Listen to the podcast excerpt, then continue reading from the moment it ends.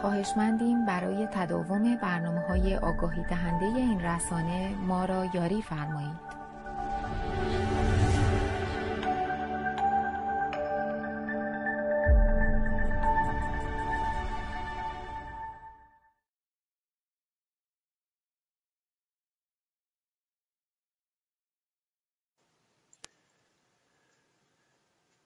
درود به همیهنان ارجمند و درود به یاران و همراهان گرامی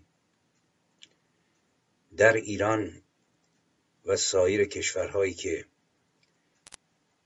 ما پیوستگی جغرافیایی و تاریخی داشتیم و نیز با زبان ارجمند پارسی زبان نیرومند پارسی که حاصل کار تمام مردم ایران است. حاصل کار تمام کسانی است که بر این قلمرو تاریخی و جغرافیایی زیستند. به تمام این همراهان درود می‌گویم و نیز درود گرم چون همیشه به یاران و همراهان رسانه گرانقدر میهن تیوی جناب سعید بهبهانی که همراه با یاران سخت کوش خود پرنفس میتازد و این چراغ رو در یکی از تاریک ترین گذرگاه های تاریخ ایران گذرگاه آخونده اما به مرسر عبا بر دوش پست پلید ضد ایرانی و ضد هویت ملت بزرگ ایران این چراغ نورافشانی می کند تا بشناسیم دشمنان اجنبی خود را دشمنانی که در درون ما لانه کردند و یا لانه کرده بودند و الان کم کمک بیومن شناخت ملت بزرگ ایران در حال محو شدن هستند ولی نبرد ادامه دارد. دوستان و همراهان گرامی همیانان ارجمند هفتاد و نه برنامه رو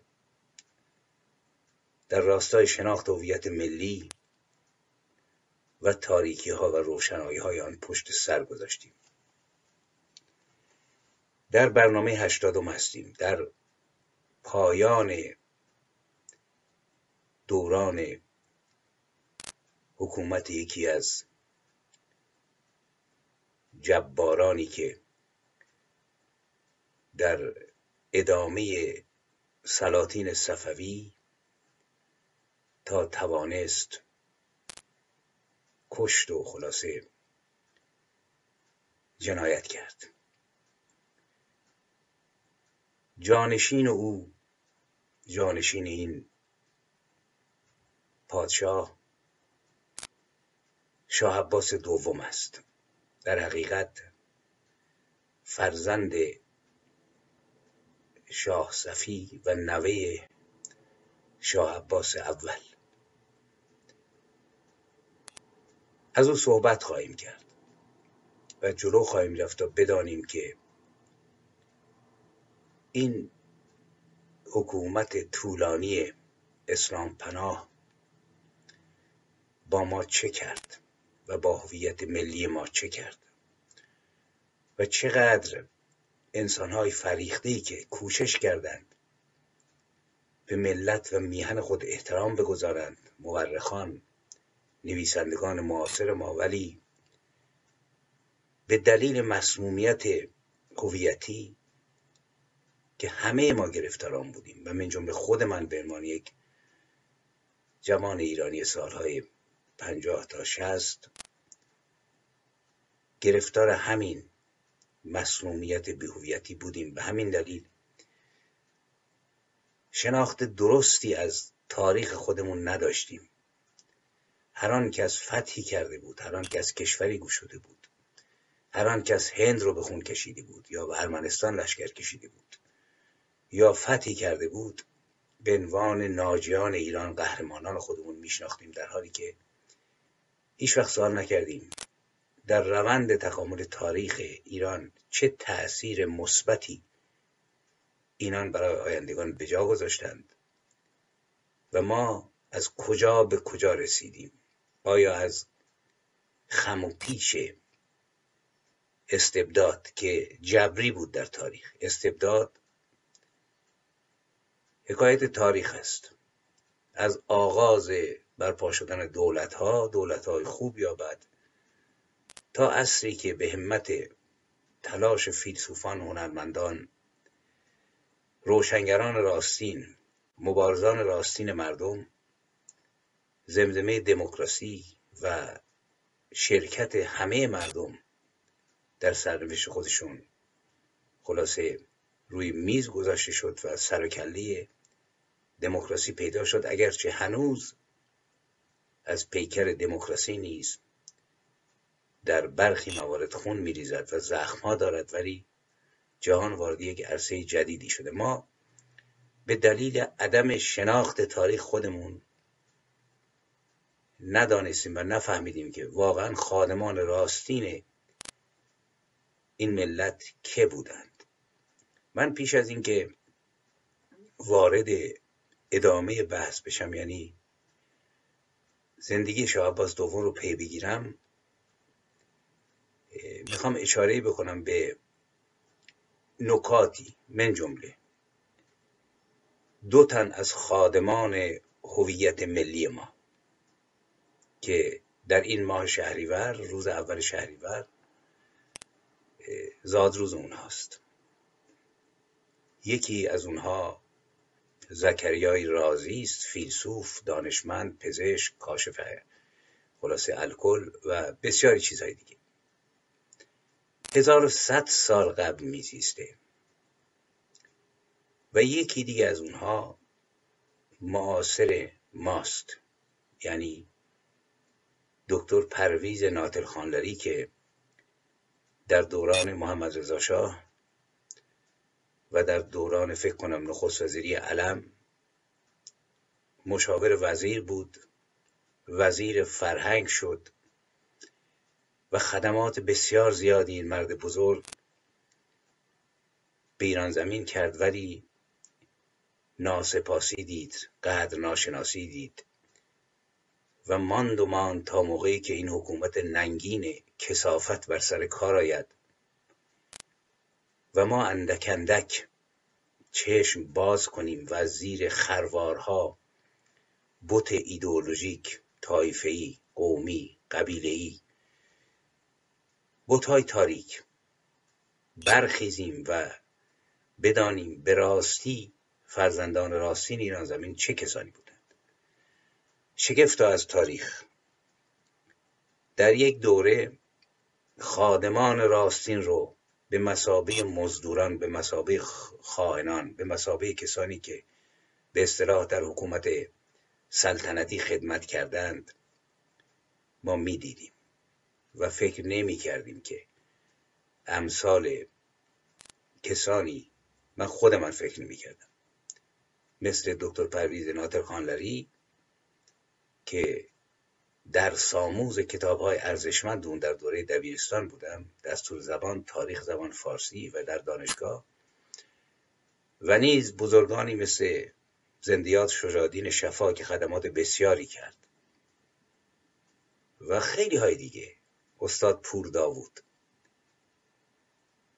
و کسانی مثل او. اینها خادمان هویت ملی ما بودند و ما به دلیل اینکه تاریخ خودمون رو باش دشمن بودیم. به جای نقد اساسا تاریخ شاهنشاهی رو از آغاز از زمان کوروش. تا جایی که به نیروهای سیاسی برمیگشت خبری از اونها نبود. باید خمینی بیاید ملتی رو به تاریکی بکشد اون چرندیاتی که به هم بافت بر سر منبر و ما نفهمیدیم. به منصه ظهور برسد و آنگاه اندک اندک چشم باز کنیم و بدانیم چه کسانی خادم بودند و چه کسانی خائن.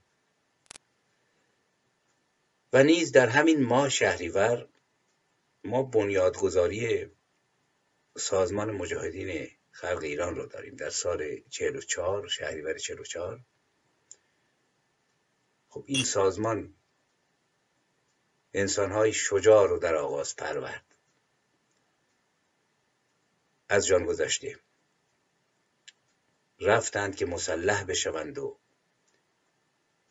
بنیاد حکومت شاهنشاهی رو براندازند. بنیاد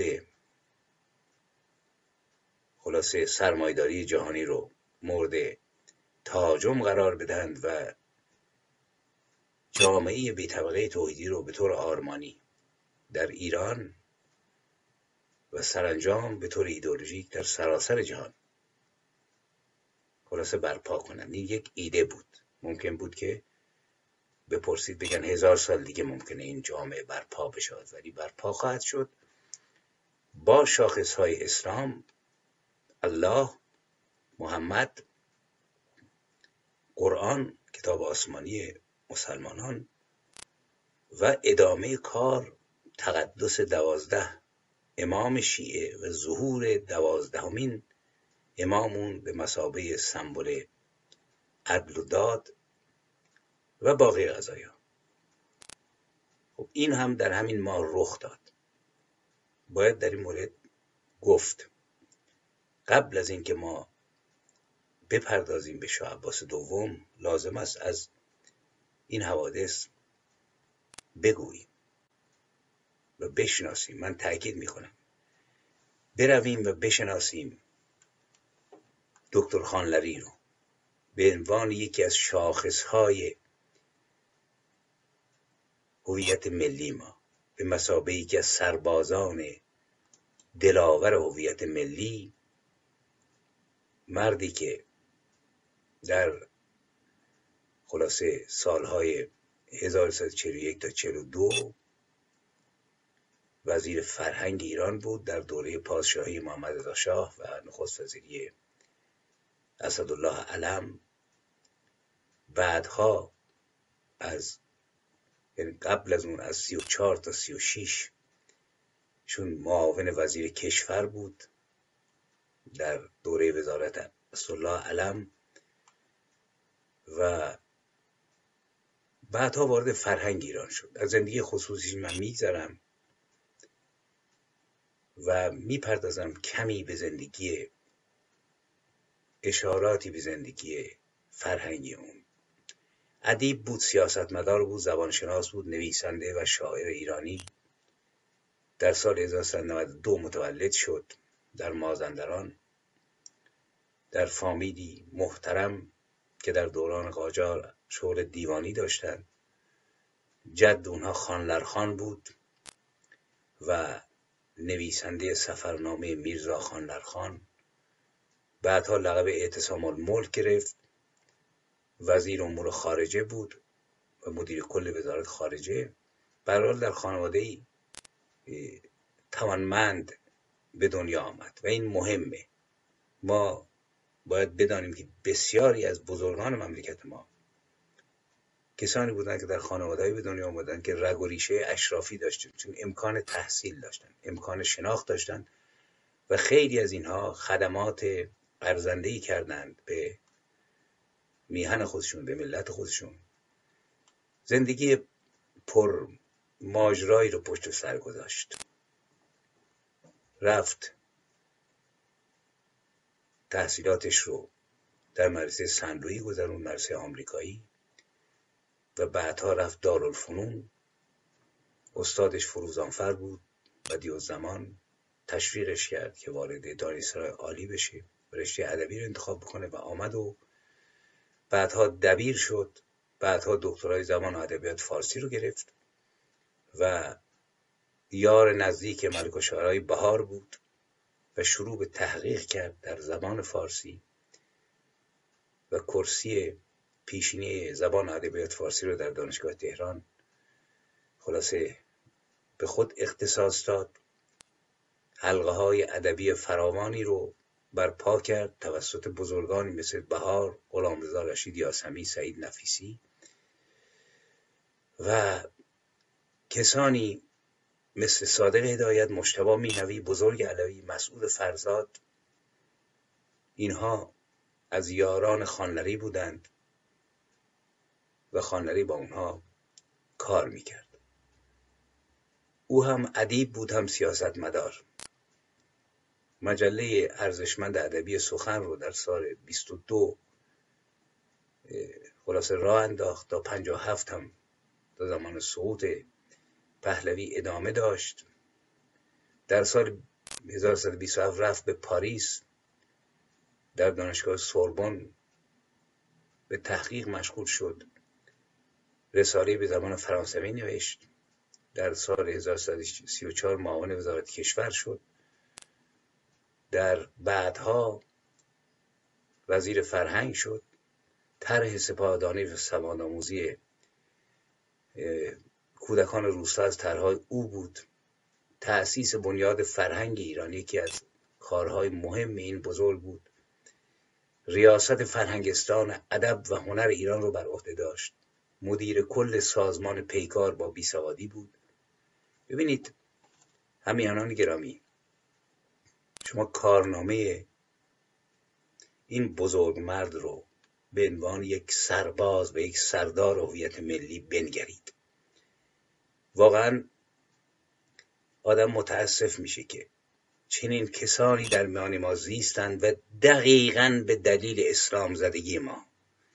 به دلیل اینکه ما هویتی اجنبی داشتیم. من تاکید می‌کنم روی اون هویتی متعلق به ما نبود. ما اینها رو نشناختیم و اجازه دادیم ما ملت. من اینجا روی خودم تاکید می‌کنم. به من یک ایرانی ما اجازه دادیم که یک مشت آشغال امامه بر سر کسافت. واقعا ضد ایرانی. بیایند و بعد از انقلاب بهمنی که به یمن همت ما ملت ایران. ببینید مردم برای من مقدسند. تقدس تاریخی دارند. ولی در کنار تقدس تاریخی مردم که باید جان فدا کرد نباید بتوار ضعف ها رو ندید اشتباهات رو ندید. اشتباهاتی من بارها تاکید کردم تقصیر خود مردم نیست. مردم به طبع نمایندگان سیاسی و فرهنگیشون حرکت می‌کنند. مردم توده بیشکلی هستند که اگر بیشکل بمانند هیچ کاری نمی‌تونن بکنند. بازیچه تمام دیکتاتورهای تاریخ خواهند بود. ولی این ملت ها به طبع نمایندگان ادبی خودشون به طبع نمایندگان شعری خودشون به طبع نمایندگان سیاسی و فلسفی خودشون شکل می‌گیرند. این چنین بود که رونسانس به مدد نمایندگان فرهنگی، سیاسی، فلسفی و هنری مردم اروپا شکل گرفت و اروپا رو کشون به طرف دموکراسی از استبداد. در ایران هم همینطور. ما به طبع نمایندگان سیاسی فرهنگیمون شکل گرفتیم. منتها نمایندگان سیاسی فرهنگی ما چه کسانی بودند؟ ما دکتر خانلری ها رو قبول نداشتیم. ما شجاع الدین شفاها را قبول نداشتیم. ما تحت تأثیر اندیشه های مثبت شاملو نبودیم. ستایشش می‌کردیم. و ما تحت تأثیر زکریای رازی نبودیم. تحت تأثیر خیام نبودیم. میخواندیم در جلسات باد خاریش ولی اینکه خیام چه گفت؟ نبودیم و به همین دلیل بازیچه آخوند شدیم. توسط دین آخوند خدای آخوند پیامبر آخوند کتاب آخوند بازیشه شدیم و اومدیم تو خیابون. و موجب شد که این ستونهای فرهنگی ما نیست من جمله دکتر خانلری هیچ گناهی جز برافراشتن پرچم فرهنگی ایران نداشت بگیرند صد روز زندانیش بکنند در سن 65 سالگی و تمام فعالیت های رسمی و دانشگاهی این بزرگمرد رو بگیرند. حساب های بانکیشو بستند گفتند به دلیل موقعیتی که سناتور بودی یک میلیون سیصد هزار تومان باید بدی که او هست و نیستش رو فروخت و پانصد هزار تومان جریمه داد به آخوندها و در سال 69 در عزلت پس از یک دوره طولانی بیماری در 76 سالگی در تهران درگذشت و در بهش زهرا در قطعه 73 ردیف سی شماره 66 بی سر و صدا به خاک سپرده شد. او یکی از بزرگان هویتی ما بود که ما تحت تأثیر فرهنگ صفوی و علوی کاملا علوی. خلاصه او را از دست دادیم. و هیچگاه نیندیشیدیم که این مرد 27 دوره یکی از بهترین مجلاتی رو که تکیه بر هویت ملی داشتن مجله سخن منتشر کرد و بزرگان ادب و فرهنگ ما با او همکاری داشتند. اینقدر او تاثیرگذار بود که کسانی مثل آل احمد محمد علی اسلامی نوشان بهرام صادقی اینا تحت حمایت دکتر خانلری اولین آثارشون رو در مجله سخن به خاک رسوند به چاپ رسوندند. نکته مهم تلاش دکتر خانلری در مورد دستور زمان پارسی بود. که تلاش فراوانی کرد و در سال 43 کتاب درسی دبیرستانی شد دستور زبان فارسی دکتر خانلری که تدریس می شد یکی از نوآورترین کتاب ها در دستور زبان فارسی است و خیلی روشنتر این دستور زبان رو در اختیار دانش آموزان قرار داد. اثر دیگه تاریخ زبان فارسی است که به عنوان یکی از ستونهای هویت مورد تهاجم تمام تجزیه طلبان و کسانی که می‌خوان ایران رو تکه پاره بکنند. و دائما آقا زبان پارسی نمیم زبان تحمیلی است. طی پنج جلد تاریخ زمان پارسی رو دکتر خانداری نوشت. جلد اول شامل زبان ایرانی باستان و پارسی میانه تا ورود اسلام جلد دوم کتابی است که گویش های مختلف زبان رو در دوره اسلامی در قلمرو ایران توضیح میده و تا قرن هفتم جلد سوم ویژگی های صرفی و نحوی و آواشناسی و دوره دوم زبان فارسی دری رو بعد از استیلای مغول شامل میشه. و تا قرن سیزدهم ادامه پیدا می‌کنه. جلد چهارم درباره زبان فارسی معاصر و تحول دگرگونی آن است که بسیار خواندنه و جلد پنجم درباره زبان فارسی در کشورهای همسایه. یعنی یکی از بهترین کارهایی است که دکتر خانری نوشت و نه تنها در ایران بلکه در تاجیکستان در افغانستان در شبه قاره درباره زبان فارسی صحبت کرد. و فرهنگ تاریخی زبان فارسی نیز یکی از کارهای بسیار قوی اوست. غزلهای حافظ رو خلاصه تهیه کرد و منتشر کرد توسط بنیاد فرهنگ ایران و تنظیم کرد دیوان این بزرگترین و نامدارترین شاعر سرزمین ما رو. و متن 486 غزل حافظ رو بعد از بررسی مقایسه‌ای و ضبط چهارده نسخه دیگر در اختیار دیگران قرار داد. کارهای فراوانی کرد. شاعر بود نمایشنامه نویس بود که من ازش میگذرم و شعر معروف شعر عقاب هست که سرگذشت خودش که مانند عقاب نیز رفت و چرخی زد و با درد ما را ترک کرد. این شعر رو به صادق هدایت تقدیم کرده چو از او دور شده یام شباب گشت غمناک دل و جان عقاب. آفتابش به لب بام رسید دید کش دور به انجام رسید. ره سوی عالم دیگر گیرد باید از هستی دل برگیرد. چاره جوید و در کار کند خواست تا چاره ناچار کند و می‌رود. و دانشنامه ایرانیکا عقاب رو سرشناسترین شعر فارسی قرن بیستم می‌دونه. حدود بیستی اثر از خودش به جا گذاشت از ترجمه دختر سروان پوشکین تا مخارج الحروف ابن سینا تا سمک ایار تصحیحش در پنج جلدی که از زیباترین آثار فارسی و تا هفتاد سخن مجموعه مقالات جلد اول و هفتاد سخن دیگر جلد دوم این گوشه ای از زندگی یکی از سربازان هویت ملی است. من فکر می‌کنم در کشاکش این صحبت ها ما باید ستون های فرهنگی خودمون رو بشناسیم. به همین دلیل من گفتم از زمان شکسته باید استفاده کرد و پرداخت به نکاتی که نور میافشاند بر تاریکی ها یعنی داریم از صفویه صحبت می‌کنیم.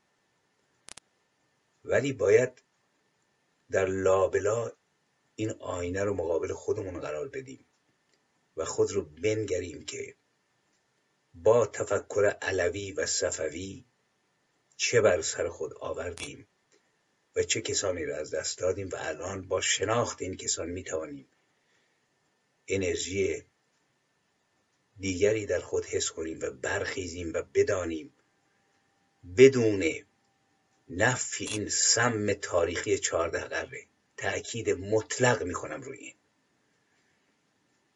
من مرده و شما پایدار باشید. به هیچ وجه ما نجات پیدا نخواهیم کرد تا این سم تاریخی کسافت رو که تا اعماق استخوانهای ما تراویده از بین نبریم و راهش این نیست که نفش کنیم فقط. ببینید نف کردن نف کردن تنها بحرانزاست. من رو این تاکید می‌کنم به خصوص برای جوانان دلاور ایران زمین به خصوص شیرزنان برخواسته ایران زمین. ببینید میشه مذهب رو نف کرد میشه نقد کرد. ولی این فرض کنید قوطی رو باید با یک چیز مثبت پر کرد چیز واقعی که این سم جایگزین اون شده بود. اون عنصر واقعی هویت راستین ملی ماست. هویت راستین ملی ما تاریخ گذشته ماست. فرهنگ گذشته ماست. فرهنگ گذشته که ادامه پیدا کرده تا دوره ما. نگاه فلسفی گذشته ماست. شناخت بزرگان تاریخ ماست. پادشاهان ماست در عصر باستانی و نیز پادشاهان نیک در دوره پس از اسلام. و بیرون آمدن زیر از بار اسلام زدگی مزخرف مسموم و استالین زدگی سطحی که هر دو از سمبل های اصلی بیهویتی چپ و راست ما در مملکت ما هستند و ما رو مسموم کردند. و به همین دلیل از سلطنت رفتیم به امامت. و هنوز هم عده نگرانند. آقا مباد اشتباه بکنیم سال 57 تکرار بشه. سال 57 چگونه تکرار شد؟ رفتن از سلطنت به امامت. یعنی یک اشتباه عظیم بود. به دلیل عدم شناخت ما از تاریخ خودمون که اگه شاه برود شیخ می آید من هزار بار اینو تکرار کردم. طلبگاری تاریخ از ما اینه. شما سرنگون کردید ولی هزارات روشنفکران گروه های سیاسی چرا نفهمیدید که کی داره میاد؟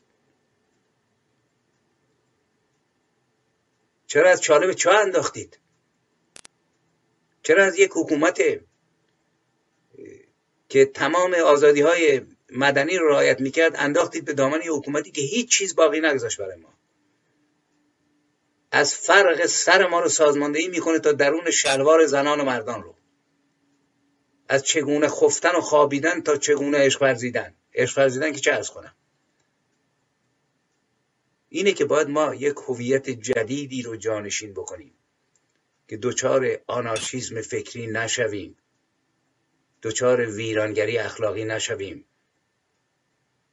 و ما این رو داریم و نباید بترسیم به دلیل اینکه قبل از ما اروپا این کارو کرد فرانسه کرد انگلستان کرد. اصحاب رونسانس یک هویت جدید رو خلق کردن که در اون آن دموکراسی جوشید. و الان شما وقتی تو کشورهای مختلف میرید به طور نسبی. می‌بینید مردم از نظر اخلاقی بسیار فراتر از سرزمین هایی هستند که به سر اسلام توشون داره حکومت می‌کنه. بیهجابه آنچنان که می‌خواهد لباس میپوشد ولی شخصیت واقعی خودش رو دارد. ولی ما در عصر شاه بدون هجاب و آزادی هجاب یا بیهجابی چقدر تن فروش داشتیم؟ و با هجاب چه خبره در ایران؟ با آخون چه خبره در ایران؟ به حال تاکید من روی این هست که این رو بشناسیم. هویت راستین رو باید به دست آورد وگرنه در خلع نمی‌توان زیست. از دکتر خانلری گرامی بگذرم و بروم سراغ یکی دیگه تو این برنامه. من فکر می‌کنم که باید پرداخت به اینها. اول شهریور تولد زکریای رازی هست که یکی از بزرگترین و ارجمندترین پدران آزاداندیشی راستین ایرانی است. توجه بکنید یازده قرن قبل 1100 سال قبل پیش از حدود 900 سال پیش از ولتر بزرگ مرد نواندیش دلاور فرانسه و نیز بزرگ مردی که در سطح جهانی واقعا پدر نواندیشی است. که ایشان فرمود جملاتی داره که با با خط زرین بر دیوار زمان نوشت. می‌گوید بشریت انسانها به آهستگی به سوی شناخت و آزادی می‌روند ولی می‌روند باید حوصله داشته باشیم. نباید عجله کرد. مردم نمی‌فهمند مردم خوب می‌فهمند باید حوصله کرد تا برخیزد و چون برخاست چنان طوفانی است که به قول وارد در کتاب صبح آوریل چون ملتی برخیزد تا خدا فرا رود و قدرت او را به وام گیرد و بازگردد و هیچ نیرویی نمی‌تواند در مقابل او مقاومت کند و ما این رو در برخواستن ملت ایران و جارو کردن این کسافت چهارده قرنه سراسر امامه و ریش و عبا و کسافت و دروغ و تسبیح و خرافه خواهیم دید. ولتر می‌گوید می‌روند با آهستگی. در حقیقت لغتش از با تنبلی مقداری. به سوی شناخت آزادی ولی می‌روند. دویست سال قبل. و می‌گوید نخستین شارلاتان که به نخستین احمق رسید رسید مقوله رسالت آغاز شد. حرف ولتره و تجربه اون و نیز همراه او امیل زولا که نویسنده نامداری که باید واقعا آثارش رو خوند که با خشم می‌گوید تا آخرین سنگ آخرین کلیسا رو بر سر آخرین کشیش مرتجع فرود نیاورید بشریت راه نمیشه. البته تند رفتی خورده میشه کلیسا رو قدرتش رو گرفت چنان که گرفتن و الان به عنوان یک عنصر اجتماعی در کار خودشو می‌کنه. کارهای خیر مثلا ابه پیر بزرگ مرد فرانسوی یکی از بزرگترین تشکلها رو برای نجات درماندگان ایراد کرد. ولی ما رازی رو 900 سال قبل از ولتر داریم و 1100 سال قبل از فکر کنم 1100 سالی حالا کمی پس و پیش زولا عین حرف ولتر رو می‌زنه. نفش می‌کند مقوله پیامبری رو. سوال اینه که او که آدم علکی نبود که یک عمر کوشید دانشمند بود فیلسوف بود کاشف بود. میگن اینقدر معالجه کرد بیماران را که بر اثر ساختن داروها و بخارات مختلفی که به چشم می‌رفت نابینا شد در اواخر عمر و مرد. باید این چی فهمیده بود. چطور راضی توانسته بود هزار و صد سال قبل بداند که این دین فابریک شده است ساخته شده است. قبول نداشت پروردگارش رو. قبول نداشت پیامبرش رو. قبول نداشت کتاب آسمانیش رو و نقد کرد. حالا عده میگن آقا اسناد وجود ندارد. بار بزداییم خب ما مجبوریم به اسنادی که وجود داره. نوشتن. کتابا شاید بین بردن خیلیاشو. خب مراجعه بکنیم. چرا این اسناد در مورد راضی نوشتن که آقا قبول نداشت این دین و آین و این خدا و پیغمبرش رو. ولی در مورد مثلا ناصر خسرو ننوشتن. برای اینکه ناصر خسرو این کاره نبود. آدم بزرگی بود ولی راضی نبود. در مورد ابن سینا ننوشتن. چون ابن سینا نبود این کاره. در قله نواندیشی نبود. ولی راضی بود و حالا ما زور می‌زنیم بعد از یازده قرن که آقا ریش و سیبیل اسلام رو دوباره ترتمیز بکنیم. و بگوییم نه این آقا جهلی است سند شما چیست؟ و چرا بین این همه راضی مطرحه؟ یا اینکه چرا راضی رو نکشتن؟ زمان فلان خلیفه.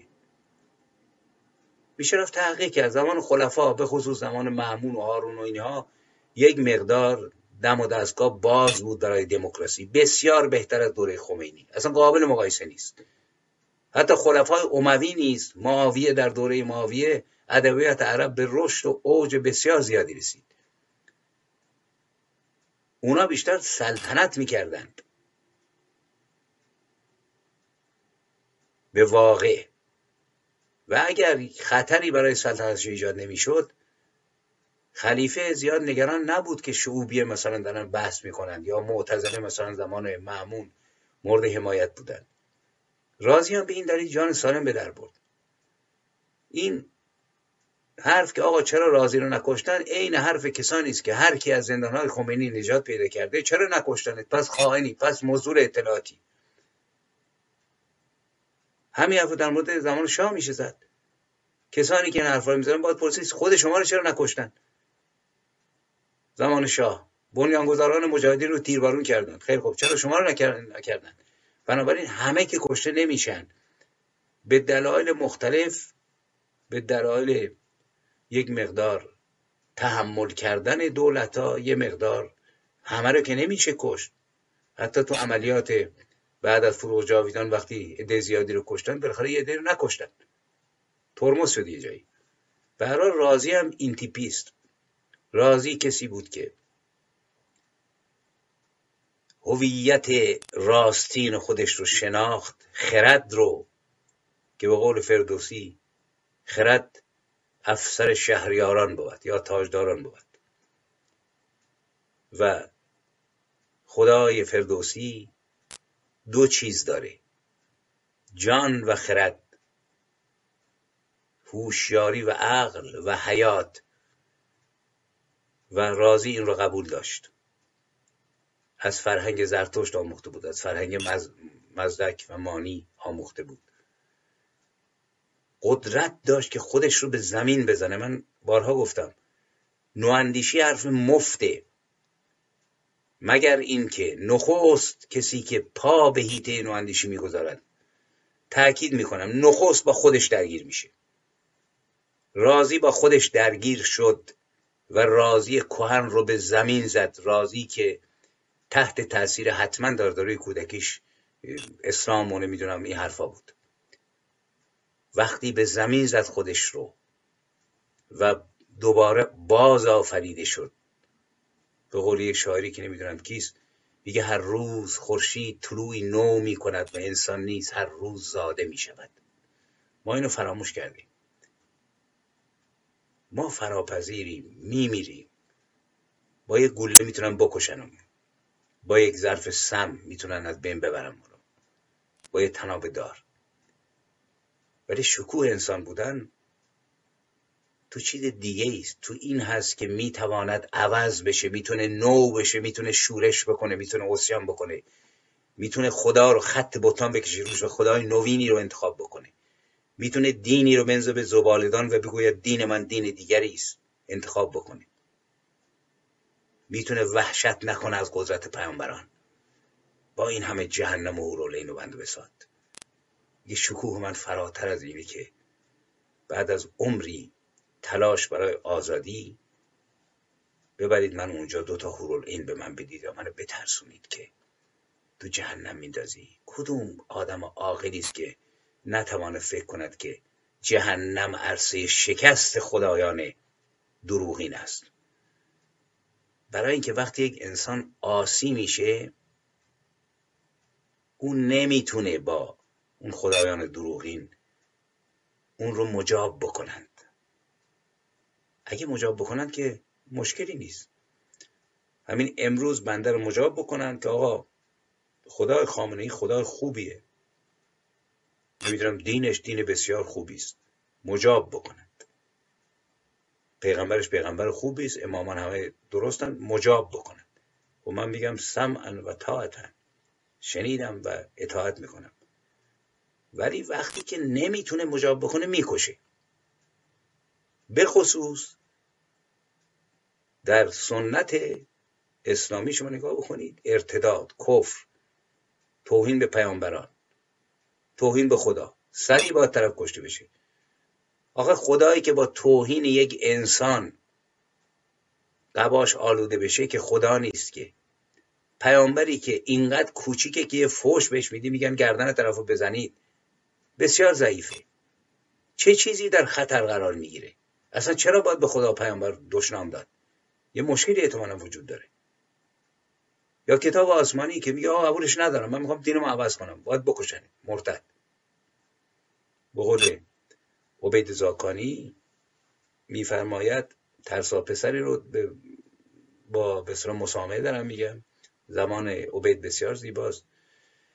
میگه ترسا پسری رو خلاصه مسلمان شد و بردند و ختنش کردند.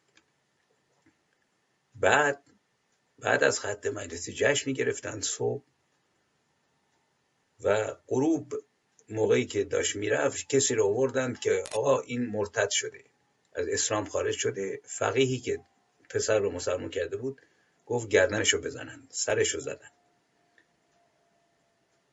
پسر رفت خونه پدرش که پیرمرد مسیحی بود گفت پسر مسلمانان را چگونه یافتی؟ شیخ را چگونه یافتی؟ گفت اینان قومی عجیبند.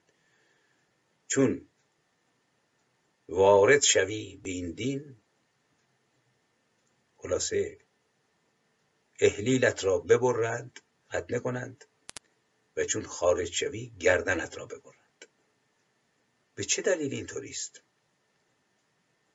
اگر می‌تونید مجاب بکنید آخه پروردگار شما به طور مجسم بکنید. یه کسی دشنام بهش بده باید لبخند بزن کسی که میلیاردها کهکشان دارد. کسی که از آتش بیگ بنگ گل سرخ رو رویانده و صدای موسیقی و ویولون یاحقی رو یا پیانوی معروفی رو در سرزمین ما و زیبایی زنان رو و مهر و محبت مادری رو و صدای پرنده رو بر درخت و این همش اعجاز پشت اعجاز رو. اینقدر کوچیکه که این یک لات محله یه چاوکش موقعی یه فوش بهش میگه سرشو ببرید. راضی به اینها شک کرد. راضی بی خدا نبود. این کسانی که اسم بی خدا و مرتد می‌گذارند خدا پرستان راستینند که خدای دروغین رو برنتافتند و او در تمام عمر جنگید. و ما یا نشناختیم یا خواستیم توجیه بکنیم که آقا راضی این چنه نبود مسلمون بود فلان بود. نه. رازی پدر بزرگ آزاداندیشی و یکی از پایه های هویت ملی تمام ایرانیان است که باید بشناسیمش کارهاشو.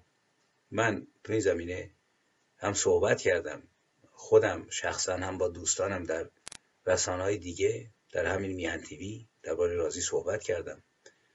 می‌ذارم لینک هاشو می‌تونید گوش کنید و نیز چندین مقاله نوشتم که لینک هاشو می‌ذارم برای شناخت رازی ببینید از این دو بگذاریم در برنامه هشتادم ما یک پلی بزنیم فعلا. قبل از اینکه به جناب شاه اسماعیل شاه عباس دوم برسیم که آخرین پادشاه قدر قدرت صفوی بود و بعد از اون سقوط آغاز شد.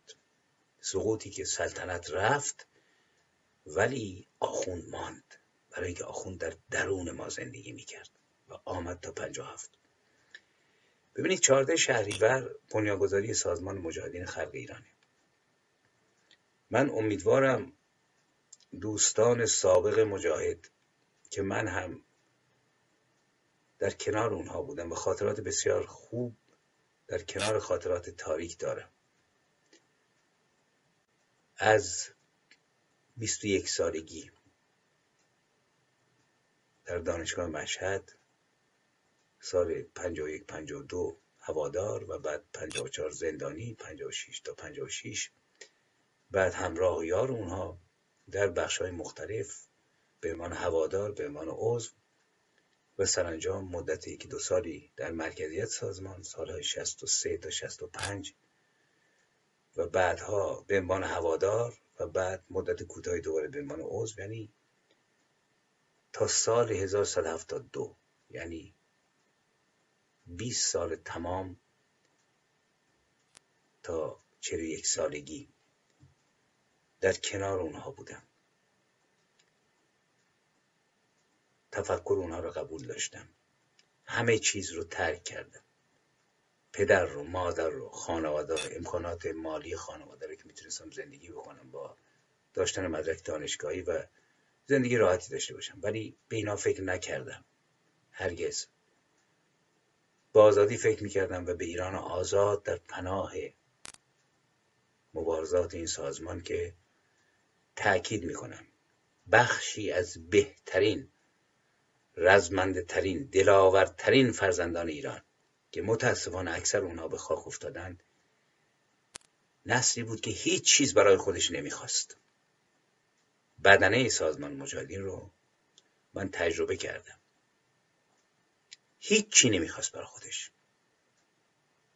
من چون به من شاعر شناخته شده بودم بعضی وقتا بچههایی که از زندانهای خمینی آزاد شده بودن اومده بودند وقتی که مثلا در پایگاه اشرف یادم شام جمعی بخوره جمع می شدن دور آدم که برادر فلان چقدر ما دوست داریم صدا تو شنیدیم فلان. من خیلی به هم میریختم. برای اینکه صادقانه بگم من هنوزم کسانی رو که زندانهای خمینی رو کشیدن و بعد مواضع انقلابی خودشون ایستادن انقلابی راستین الان دیگه انقلابی با هویت ایرانی و ملی. من خیلی خودم رو کوچکتر از اون احساس می‌کردم. بهشون گفتم. سر میز گفتم ببینید من خاک پای شما. من صدای شما هستم فقط. برای اینکه دوستشون داشتم برای اینکه کسانی بودند که هیچی برای خودشون نمی‌خواستن جوانانی که مثل سرو به میدان رفتند و تکه پاره شدند و کشته شدند. متاسفانه بعد از سالهایی بر اثر سیاست های غلط اینها انسانهای ارزشمندی بودند. و باید شناخت. ولی مشکل کجاست؟ مشکل فقط روی این نیست که این رهبر اشتباه کرد اون رهبر اشتباه کرد. من الان معتقدم که با ایده باید درگیر شد. برای اینکه انسان ها حتی رهبران عمرشون محدوده. میان میرن اشتباه می‌کنن و کار خوب می‌کنن میمیرند. مثل خود من مثل خود شما. ببینید سال ای سال 68 بود که نخستین جرقه سوال سر هویت ملی در ذهن من زده شد. به عنوان کسی که بدون هیچ چشم داشتی حتی رده تشکیلاتی بعضی وقتا باغبانی بعضی وقتا تو پمپ بنزین فکر می‌کردم که باید در این جنگ ادامه داد و پیروز شد. ولی اولین جرقه که زد کسی که همسرش رو جدا شده بود طلاق داده بود. تنها فرزندش جدا از اون زندگی می‌کرد. اینا رو به خاطر خودنمایی و خودستایی نمیگم برای من مسخره است اینا. و با یک جفت پوتین و دو دست لباس نظامی در بیابان دور افتاده داشت کارش می‌کرد. اولین جرقه اولین جرقه شک اولین جرقه ای که زکریای رازیوار یا مثل کسان دیگه که خیاموار نه به عنوان مقایسه ولی بهره بردن از اونا در ذهن من زد. آقا جان اصلا من کی هستم؟ ایرانی هستم؟ اول تو ابهام بعد سر مقوله هویت ملی با احترام تمام. امیدوارم که دوستان سابق یا کسانی که مسلمان هستن حقم دارن باشن تا موقعی که اعتقادشون داشته باشن تا موقعی بفهمن. به زور که نمیشه که. اجازه بدن که ما هم حرفمون رو بزنیم. ببینید مشکل انقلاب 57 مشکلی فراتر از 57 مشکل ملی است مشکل سازمانی است مشکل روشنفکری است جامعه روشنفکری ما. من بارها گفتم کجاست نقش و نشان هویت ملی در بزرگترین سازمان های مسلح سیاسی ما سازمان چریک های فدایی خلق ایران و سازمان مجاهدین خلق ایران؟ یکی به دنبال صادقانه خالصانه جان بر کف به دنبال ایدئولوژی که از قار حرا در اومده بود توسط جبرئیل با 400 تا بالی کسی نیده اونا. بدون این که بداند که در 23 سال زندگی محمد چه اتفاقاتی افتاد. چه کشتارهایی شد چه سرکوبایی شد چه لشکرکشی شد چه ازدواج هایی رخ داد. آیا رفتند و خواندند و دیدند که در دوران ده سال مدینه چه کشتار جمعی توسط قبایل غیر خلاصه معتقد بونها یهودیان یا به قول خودشون کافران انجام شد. بنی قریزه بنی مزید بنی نظیر بنی مصطلق جنگ بدر سربریدن ها دستور ترور دادن ها به دستور پیامبر و شن و بعد ادامه کار. آیا بزرگترین سازمان های سیاسی ما اصلا تاریخ ایران خبر داشتن تاریخ اسلام که چگونه امپراتوری اسلامی زاده ایرانی زاده شد توسط کوروش؟ بعد چرا ویران شد؟ بعد چه کردن؟ یک چیز بود. آقا با سلطنت و پادشاهی مخالفیم. اون طرف نفی سلطنت پرچم امامت برافراشته است. میگه شما از تقدس علی می‌تونید بگذرید. اینجا وجه مشترک همه است. از نواندیش مذهبی از آخوند حاکم و از سازمان سیاسی مذهبی ما. امامت می‌خواد بیاد امام علی می‌خواد بیاد. به بهانه امام علی. در حقیقت جنگ اینجا به نظر من تا موقع ایدولوژی ایدولوژی غار حراس و این ور ایدولوژی که سر از کرملین در میاره بحث نه طبقه کارگر نه برآمدن نمی‌دونم پرولتاریا و اینها. جنگ بر سر قدرته. جنگ بر سر بنی عباس بنی امیه و بنی هاشم و علویان است. بر سر قدرت سیاسی. به بهانه مذهب. این ور هم به بهانه کارگر. جنگ بر سر قدرت است با احترام دارم صحبت می‌کنم. بچه های فدایی نیز از دوستان بسیار محترم من بودن انسان های شجاع فداکار تو زندان شاهد بودم. و دوست داشتن. ولی با کمبود هویت ملی نمی شود راه به جای بود می شود سوال کرد که آیا بنیانگذاران مجاهدین تاریخ اسلام رو دقیق خونده بودند. آیا قرآن رو ناقدانه خونده بودند؟ آیا زندگی پیامبر رو به نقد کشیده بودند؟ وقتی که این سپایه سر جاشه تو قفس داریم دور می‌زنیم. من شک ندارم. با این ایدئولوژی نمی‌شد جامعه دموکراتیک درست کرد. می‌شود مسلمان بود و دموکرات بودا. توی حزب دموکراتی. ولی اگر بخوای بر پایه قرآن و الله و پیامبر و دوازده امام جامعه درست کنی نمی‌تونی. برای اینکه اونا این کاره نبودند. برای اینکه اگر زندگانی علی رو خونده بودید می‌دانستید ایران سرکوب شد تو دوره او. برای اینکه میفهمیدید امپراتوری اسلامی برای تمام تمام امامان شیعه مهمتر بود از سرنوشت ایرانیان. ریز اینها رو من کار کردم. و از زاویه کفر نمی‌دونم احمقانه نیست که آدم به می‌رسه. اون طرف. سازمان چریک های فدای خلق.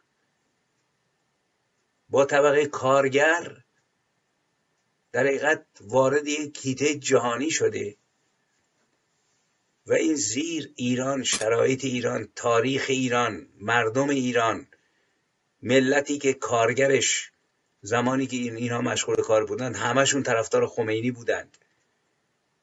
و همین الان به دلیل ناگاهی نیمی از کسانی که اگر بتونن برن کربلا سینه بزنن همین طبقه است. بنابراین اول باید جامعه رو برآورد به سوی یک دموکراسی بعد کوشش کرد که طبقه کارگر رشد بکنه با حزب خودش. کوشش کرد که طبقه خلاصه غیر کارگر متوسط رشد بکنه. ولی من نمی‌خوام وارد این بحث بشم. بس مفصله. خودم من سالها اندیشیدم و کار کردم. ولی با کدام بیهویتی میشه این کارو کرد؟ یک بار به طور دقیق واقعا ما اینو فکر بکنیم روش. اونی که مسلمان و مجاهده که آقا جان با محمد و الله تاریخچه الله رو شما خوندید اصلا؟ دارای سه دختر گرامی لات و منات و اوزا که همه دعوا با سلمان رشدی اینه که آقا جان قبلا بود اسامی دختران الله نیست به خاطر صلحی که با اون قبیله ای داشت که پیرو اینها بودن. بعد حذفش کردن. فابریک شده است. من خدا رو نفی نمی کنم خدا زمینه اندیشیدن فلسفی هر انسانی است که می‌خواد بیاندیشد. ولی کدام خدا؟ خدایی که دستور دست با بریدن میده خدایی که زیر لبای اون ما با محمد رضا می جنگیم در حالی که محمد رضا ما رو زنده زنده آتیش نزد. به خاطر جنگیدن و نابود کردن حکومتش دستگیر شدیم. شلا خوردیم کدن خوردیم بعدش محاکمه شدیم رفتیم زندان. دکتر داشتیم دارو داشتیم درمان داشتیم. ولی با اللهی ما داشتیم با محمد رضا می جنگیدیم که انسانها رو به طور سریح میگه که در قرآن ما کاسه های از سرب مذاب رو میاریم مقابل صورت جهنمی ها پوست صورتشون میافته توش و دوباره پوستی نو میرویانیم. شست هفتاد بار کلمه جهیم و جهنم تکرار شده. و ما هرگز فکر نکردیم که این چه جور خدایی است که تا ابد تا ابد تا بی نهایت شما فکر کنید به اندازه وسعت خودش یک انسان رو میسوزونه تا فریاد بکشیم بر اساس این پروردگار ما جامعه بی طبقه می‌خواستیم بسازیم. بر اساس پیامبری که چلو دو زن داره گردن می‌زنه. کنان رو و صفیه رو از آن خود می‌داند. هرگز فکر نکردیم بحث سر شناخت سر نقد این سازمان اون سازمان نیست. کی می‌خوایم بفهمیم؟ حال بعد از عبور از سازمان های پرتوان از جان گذشته مثل چریک فدایی و مجاهد که واقعا تو یه نکته بسیار شجاع بودن اینها. ولی تاکید می‌کنم شجاع، شجاعت بدونه خرد ورزی بعضی وقتا فاجعه آفرینه. باید اول فهمید. یک جمله بود مال فدایی ها بود. می‌گفت درود بر دستی که سلاح را بر روی کتاب نهاد. این زیباست به شرطی که کتاب کتاب سازمانی نباشه کتاب خرد و شعور باشد. این عوض به صورت بیهویتی است. الان بعد از اینکه این سازمان ها یک فضای دیگه ای دارند نمی‌دونم چه می‌کنند. در دوره شاه این همه فعال ولی در دوره شیخ خبری نیست. انگار استبداد شاه فقط شایسته جنگیدن با سلاح بود. از این عبور کرده ما الان با نواندیش روبرویم نواندیشی بسیار چیز خوبی است. ولی بعد از تجربه این سازمان سیاسی بعد از تجربه خمینی ببینید به ریشه ها بروید نواندیشان گرامی. نخست از قفس بیرون آیید و اگر جرأت دارید سپایه رو به نقد بکشید بعد ما مخلص شما هستیم. ما تجربه کسانی رو داریم که جان بر کف بودند. ولی راه به جایی نبردند. شما چه دارید می‌کنید چه دیوارهایی دارید تعمیر می‌کنید؟ نخست نواندیشانی که هنوز معتقد به اسلام و الله و محمد و قرآن هستند. الله رو به طور واقعی در اختیار ما بگذارید. ویژگیاش مختصات شد. پیامبر رو در اختیار ما بگذارید تا جهل ما برطرف شود. بدانیم ما اشتباه می‌کردیم و اصلا همه کشکی و نیز قرآن رو. چرا عبور می‌کنید؟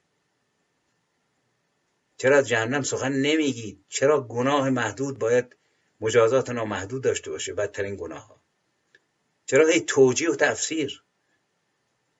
کسی حوصله نداره. گیرم که شما موفق شوید. دارید به بیراه میرید. تغییر جدی تر از این چیزی که ما داریم فکر می‌کنیم.